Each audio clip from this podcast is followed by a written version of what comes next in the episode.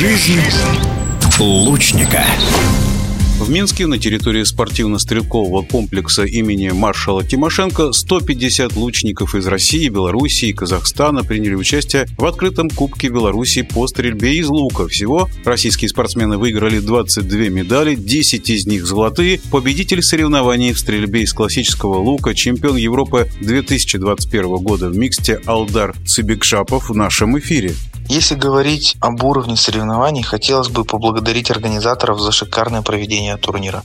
Такой стрелковой поляне многие бы позавидовали. Очень удобная для проведения соревнований, тренировочных мероприятий. Надеюсь, мы вернемся на эту площадку. Возможно, проведем тренировочный сбор. Что касается уровня соперников, с которыми мне пришлось соревноваться на этом турнире, было непросто.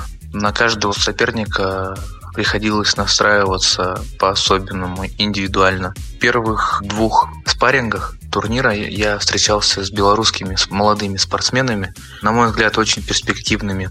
Они очень хорошо стреляли, я стрелял чуть-чуть получше. В финале я встретился со своим соотечественником Цингуев Баликто, мастер спорта международного класса. Он, кстати, выступал на Европейских играх три года назад, которые проходили в Минске. Но мы давно знакомы с Буликто.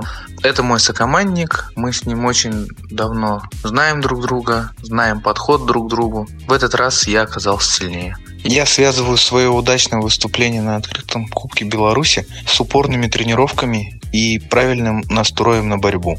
Что касаемо цели на сезон, то у нас впереди чемпионат России. Задача максимум только победа. В Екатеринбурге чемпионат России пройдет в начале июля. Соревнования эти будут отбором на спартакиаду. В нашем эфире был чемпион Европы 2021 года в миксте, победитель открытого Кубка Беларуси в соревнованиях по стрельбе из классического лука Алдар Цибекжапов.